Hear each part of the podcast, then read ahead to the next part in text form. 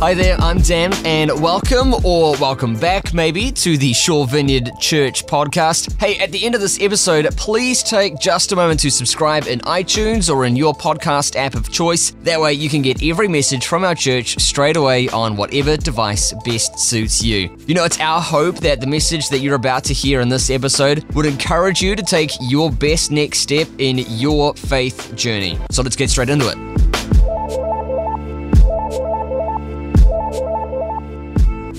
So, welcome to you if you're listening on the podcast. I'm Fran, and everybody here welcomes you too. So, as I uh, learned more about spiritual direction or care of souls, it was that phrase really that excited me. Care of souls. I thought, phew, what is that? How do you care for a soul? I want to know how to do that. And of course, part of knowing how to do that is learning how to care for my own soul. And so I discovered some lovely things um, about myself and the kinds of things that God and I enjoy together, which actually I had spent quite a lot of my life thinking weren't very good things to do because other Christians didn't seem to do them or they didn't seem to happen in church. Therefore, maybe that wasn't really how you were supposed to um, be. So it's been an exciting opening up of my own uh, spiritual life with God. So, uh, I now lead the program that trains spiritual directors in New Zealand. Um, there are two programs. One is an Ignatian program, which um, is based in the spirituality of Ignatius of Loyola, a Spanish mystic who is the father of modern psychology. And the other program is the one I lead, which is led by Spiritual Growth Ministries, and it draws on all the Christian traditions, the good bits and the best bits of all of them, rather than just focusing on one. And so tonight you get sort of the, the full Fran experience, and um, I'm hoping that you'll really enjoy it. Tonight is going to require a little bit more of you because it's not just going to be listening to somebody speaking, which is no disrespect to anybody who speaks, preachers or teachers, um, but that we're really trusting over the next little while that you will uh, use the eyes and ears of your heart and that you'll notice the things that begin to fall into place for you. And you'll go home with God having dropped something really sweet and good into your life. So, I don't think I need to say much more about that, other than God has given us a different centre of intelligence other than our mind. In fact, there are two other centres of intelligence that are useful to us. One is our feelings, because feelings aren't floaty things necessarily. They also have a physical correlate. Feelings take place in our body. So you might notice a feeling tonight. So notice what information that might bring you, because feelings are data. And the other centre of intelligence God has given us is this sort of intuitive knowing, the, the eyes and ears of our heart. And so we spend a lot of time using our intellect and our, our mind, but we don't have quite so much opportunity to use the ears and eyes of our heart. And that's what we'll be kind of relying on this evening. So, without further ado, I'm going to pass around because this is this evening is called the cup of my life. And so this is a chance for us to think about and explore what that means for us. So I'd like you just to take one of these shards of broken pottery be careful, health and safety, they are pointy and sharp. they come from actual things that were broken. So, so just while that's going around, I'm going to open in prayer. So just keep passing it around, that's fine. Loving God, thank you so much for the rich world of language and metaphor, and that we're here tonight because, in some way, we were interested in what the cup of our life might mean.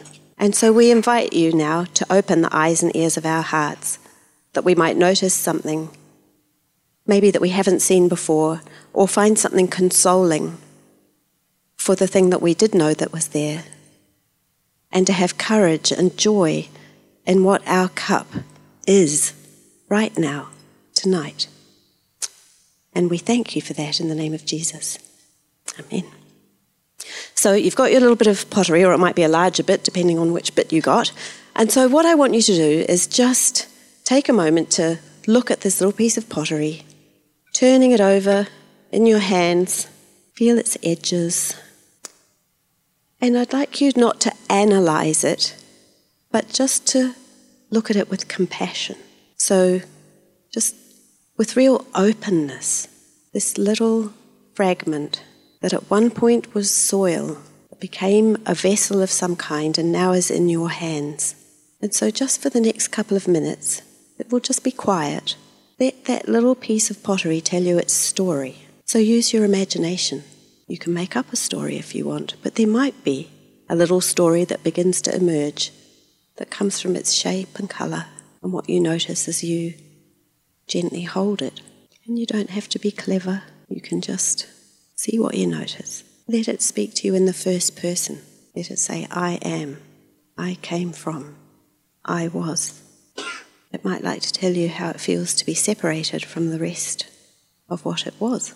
Just open yourself to the whole story. Just in these last couple of moments, and this is a, a question just for you as you kind of conclude reflecting on this whether there is some connection in the story of this shard and your own, and just hold that. It's the first part, maybe, of God meeting with you now. And if that is the case, I just want to remind you of how gently you are holding this broken piece and how you aren't looking at it with judgment, and you can join the dots from there, I'm sure.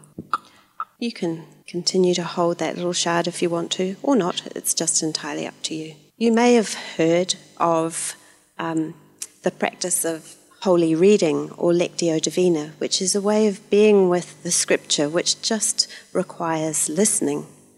So rather than us analysing the text and uh, drawing out the Greek and um, doing inductive studies, we just listen to the passage Again, with that same sort of openness with which you looked at the piece of pottery. And you listen for the bit that kind of grabs your attention, the part you never noticed before, the bit that makes maybe your heart leap, or um, somehow makes a part of your brain go, What was that? I never noticed that before. So I'm going to read a passage from Paul's letter to the Corinthians. And He's talking here about uh, vessels, clay ones, fragile ones, and the special um, treasure that these vessels hold. So I'm going to read it a couple of times. Actually, I lie. I'm going to read it three times. The first time, your, your brain will be going, I, I don't even know what she's saying. The second time, you'll probably just catch a glimpse of something that uh, requires your attention. When I read it the third time, look out for that bit. So you don't have to do anything other than listen with your heart. So just let your heart notice and hear what your heart needs to hear.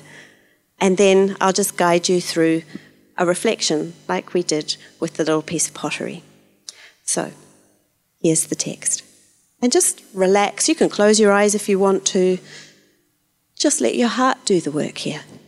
For God, who said, Let there be light in the darkness, has made this light shine in our hearts so we could know the glory of God that is seen in the face of Jesus Christ. We now have this light shining in our hearts. But we ourselves are like fragile clay jars containing this great treasure. This makes it clear that our great power is from God, not from ourselves. We are pressed on every side by troubles, but we are not crushed. We are perplexed, but not driven to despair. We are hunted down, but never abandoned by God. We get knocked down, but we're not destroyed. Through suffering, our bodies continue to share in the death of Jesus, so that the life of Jesus may also be seen in our bodies. So just listen out. For God, who said, Let there be light in the darkness, has made this light shine in our hearts so we could know the glory of God that is seen in the face of Jesus Christ. We now have this light shining in our hearts, but we ourselves are like fragile clay jars containing this great treasure. This makes it clear that our great power is from God, not from ourselves. We are pressed on every side by troubles, but we are not crushed. We are perplexed, but not driven to despair. We are hunted down, but never abandoned by God. We get knocked down, but we're not destroyed. Through suffering, our bodies continue to share in the death of Jesus, so that the life of Jesus may also be seen in our bodies. When you hear the bit for you, just stay there and don't listen to anything else. For God, who said, Let there be light in the darkness, has made this light shine in our hearts so we could know the glory of God that is seen in the face of Jesus Christ. We now have this light shining in our hearts, but we ourselves are like fragile clay jars containing this great treasure. This makes it clear that our great power is from God, not from ourselves. We are pressed on every side by troubles, but we're not crushed. We are perplexed, but not driven to despair. We are hunted down, but never abandoned by God. We get knocked down, but we are not destroyed. Through suffering, our bodies continue to share in the death of Jesus, so that the life of Jesus may also be seen in our bodies. So just, it might be nice to sit with your eyes closed for a moment and just stay with the bit that you heard and just turn it over in your mind and heart. Like the pottery shard, look at it from different angles. What does this word, line, or idea mean to you right now? And just staying in that quiet place. Now's an opportunity again in your heart just to respond to God there's something to say, take the chance to do it. Turn to Jesus now in your heart and talk to Him. The last movement of this kind of prayer is just to rest for a minute. So, again, just close your eyes, breathe. You don't have to think about the text right now. This is the moment for resting in God's love. This is where what you heard might begin to take root. And if you didn't hear anything, it doesn't matter you can still rest in God's love. And then when you're ready, you can come back to the room and come back to us. We're talking about the cup of our life, and the cup is a vessel. Um, we've got a collection here on the table at the front and on the sideboard of different earthenware vessels. You may have brought something of fine bone china or something of glass. It doesn't matter, they're all just vessels. And they're fragile. So we, as that reading said, are like fragile clay jars. Actually, we do know what it feels like to be pressed from every side. Some of us, I'm sure, know what it feels like to be perplexed, but that may not be the word we used for it. we know what it is to be harried, to be hunted down by stress or grief or anxiety. There isn't one of us that hasn't been knocked over at some point. And that's what does the lasting damage to a fragile thing. That knock off the table onto the floor, or out of someone's hand and sent flying, or jars just knocking against each other, bashing bits off each other as they're going along. However, it happens, the chip or crack or the out and out smash is something that happens to fragile things. We use phrases like, I was shattered, or I fell to pieces. These metaphors are more than merely word pictures. It truly is how it is for us. And these pieces have somehow to come back together in order for us to function. A fragile thing can't help its fragility. The internal voice that says, I should be stronger, creates an artificial strength that's brittle and impervious. It's more of a defense system than anything, really. And so, this is where the wisdom of the Japanese art of kintsugi enters the scene. Kintsugi is the art of golden repair. It's a Japanese art form in which a broken or damaged vessel made of ceramic or glass or porcelain or pottery, all fragile, right? And even wood, which has its own form of weaknesses. These, when damaged, are repaired in a long and attentive and gentle process. Kintsugi dates from the 15th century, and the story goes that the shogun, Ashikaga Yoshimasa, was distressed by the breakage of his favourite Chinese porcelain tea bowl. Determined it should be repaired, he sent it back to China where it was repaired with the only technique that the Chinese craftsmen had, and they did it to a high standard, but it involved drilling tiny holes in the porcelain and inserting little metal staples into it. When he received it back and unpacked it, he was horrified to see how ugly it looked and that it was, to all intents and purposes, useless. So it was held together by the staples but it wasn't watertight anymore. So he charged the Japanese craftsmen to come up with a better system than this one. And so over time, they developed a technique um, that would allow the cup to be used over and over again and still be beautiful. And they used the resin of the poison oak tree. And they invented an adhesive that breathes and a lacquer that allows the vessel to return to service. And the finishing touch is a dusting of fine gold, silver, or platinum. And that allows the formerly disfiguring cracks to shine and be seen. Even missing pieces can be replaced with other contrasting pieces, or when there's a, a portion missing, the um, resin can be stretched across the gap and the bowl will still hold. The great wonder of all this is that people found these broken cups and bowls so beautiful that it became a thing. It became a trend to buy really expensive porcelain teacups and break them on purpose so that they could be mended with this art form. And so the broken things became the most highly sought after by the collectors so they could have one of these damaged things of their own. It isn't an easy thing to look at the disfigurement or wound of our heart or body or mind and think that we could ever love that part. We often prefer to avert our eyes, to banish the thought of it, and somehow separate ourselves from the broken bit. God knows this, and God isn't squeamish which is good because I am squeamish and I don't like looking at those things. So the messy bits that I don't want to go near, God gathers them up and saves them for a time when I don't feel so raw.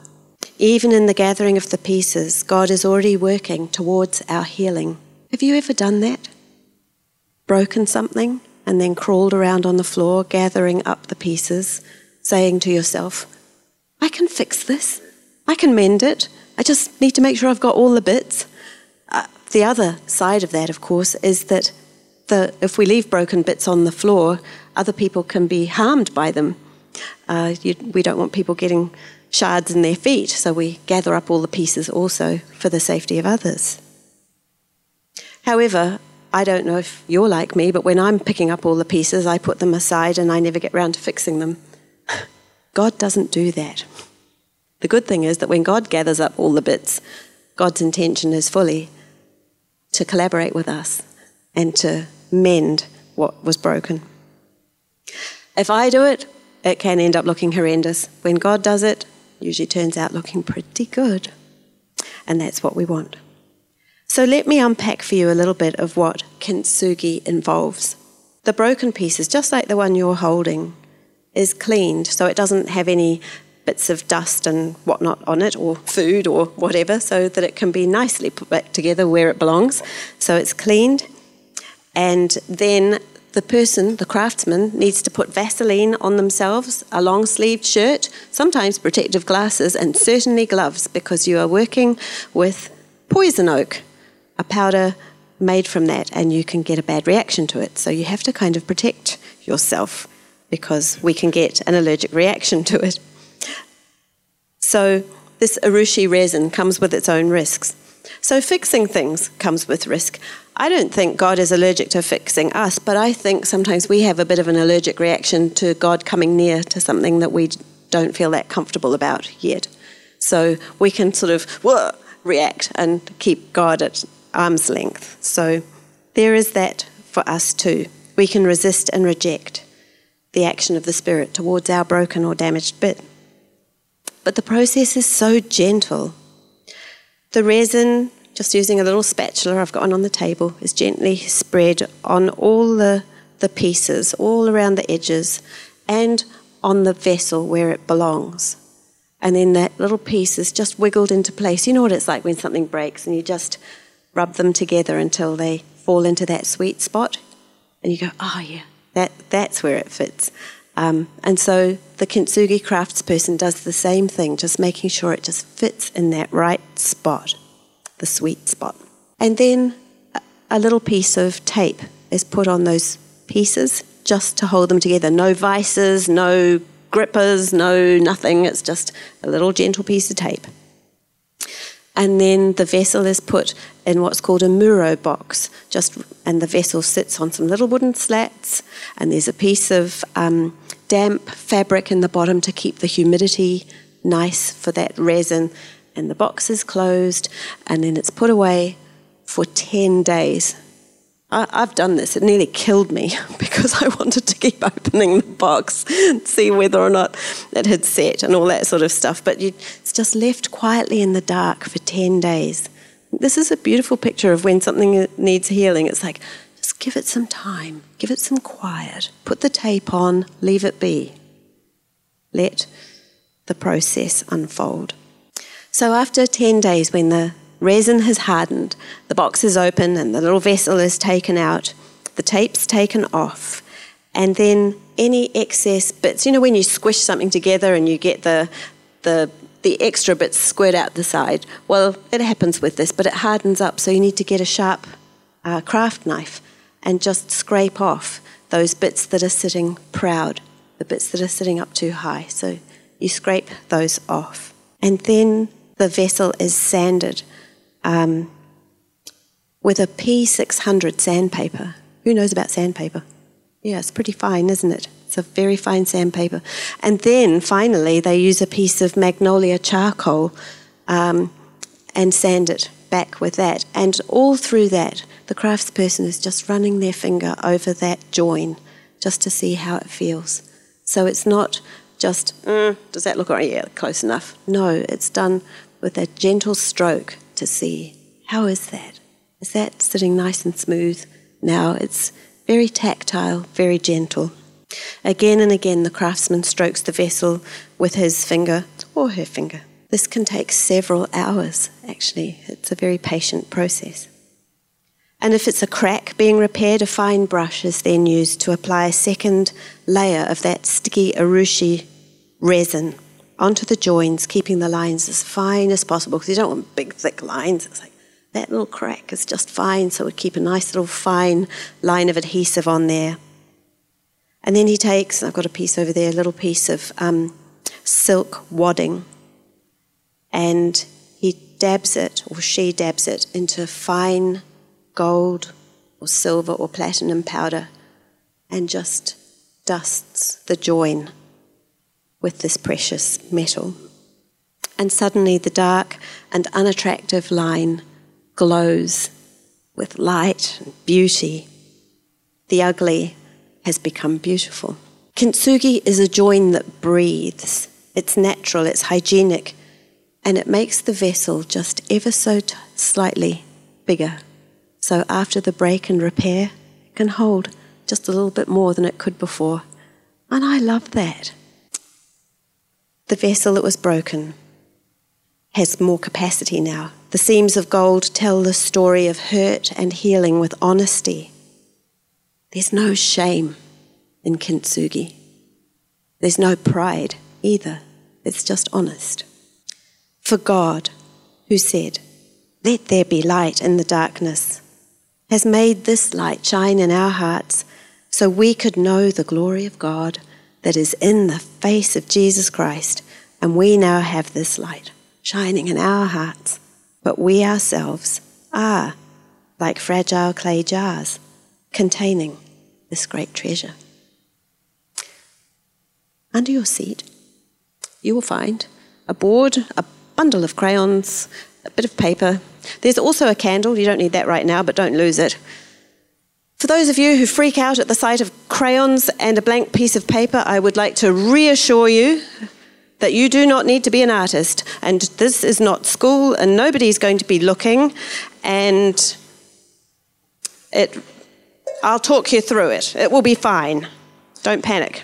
Those of you listening on the podcast, now might be a good time to press pause, get yourself a piece of paper and some colouring instruments.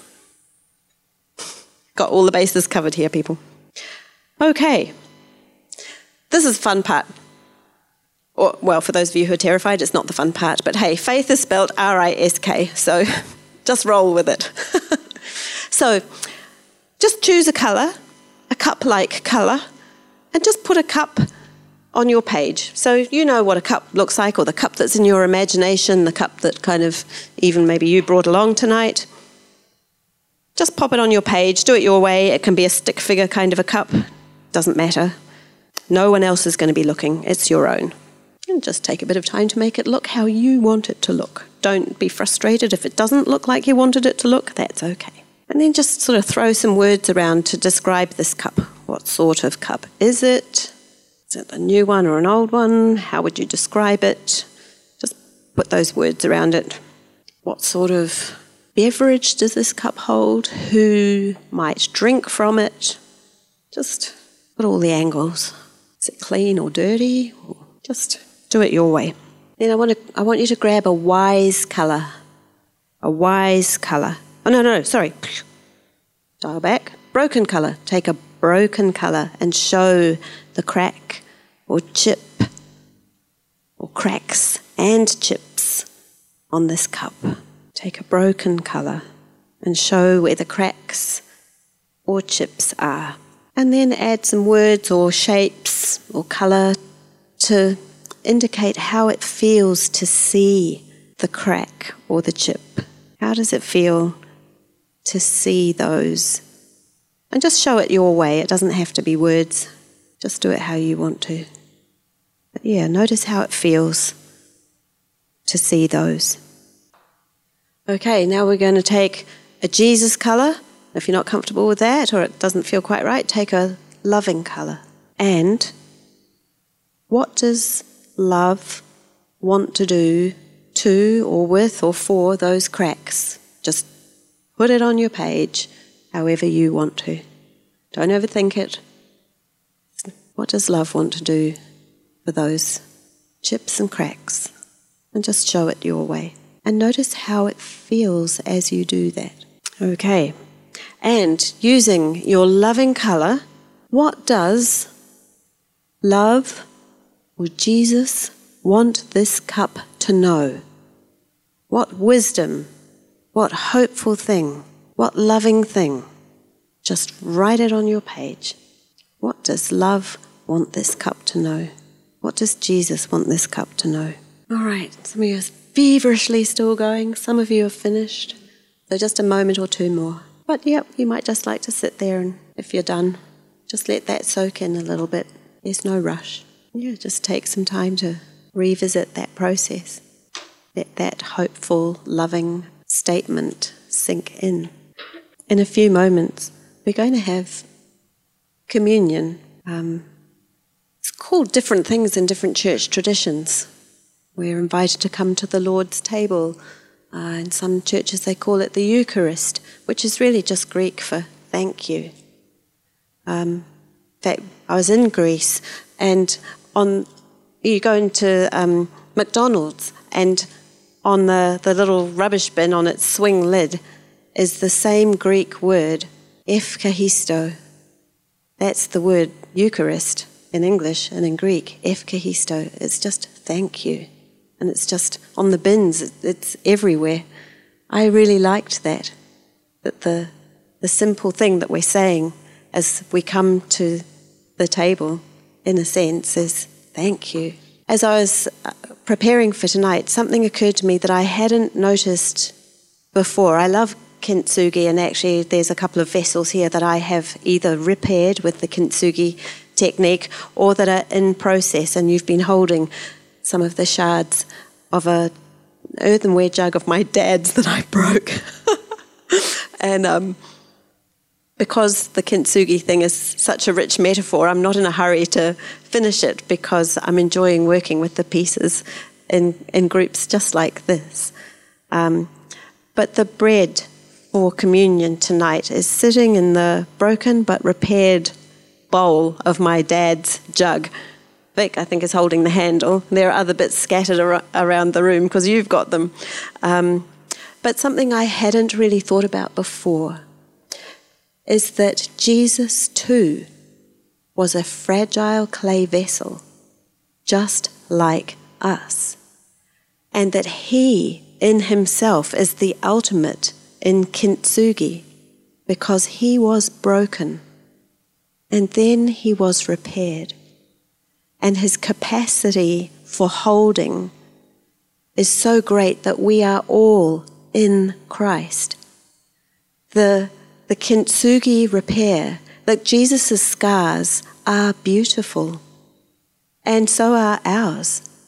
And so I hope that as you come tonight to um, receive, and we're going to say the words to you the body of Christ broken for you. And that as you take your piece of bread, you can say Amen or you can say thank you. And you're not saying thank you to me, you're saying thank you to the one who was broken and is now repaired so that you can be repaired. And that with the cup, Calvin will have the cup. So we're going to um, suggest that, that you come and you get the bread first from me, and then you go to Calvin and you dip the bread in the cup. If you have celiac uh, issues, we are um, set up for that, and also we have gluten free bread. So just let us know as you come. However, I will say, the body of Christ broken for you, and you can say Amen or thank you. You take your bread to Calvin, and he will say, the life of Christ poured out for you and then you dip and you eat it and you go back to your seat. How does that sound? Achievable? And we're, logistically, this is a small space. So, what we're going to do is we're going to invite this group of people to come first, and then we'll just go row by row with you guys, if that's all right, just so that we don't end up with too much of a logjam with candles and broken bits and all that sort of stuff. So, does that sound safe. so why don't you stand? Let's all stand together.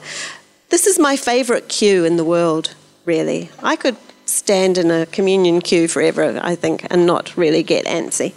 So Calvin will have Shiraz in one hand, his left hand, or beautiful grape juice in the other. So you choose, and I will have bread and gluten free bread. So here we go.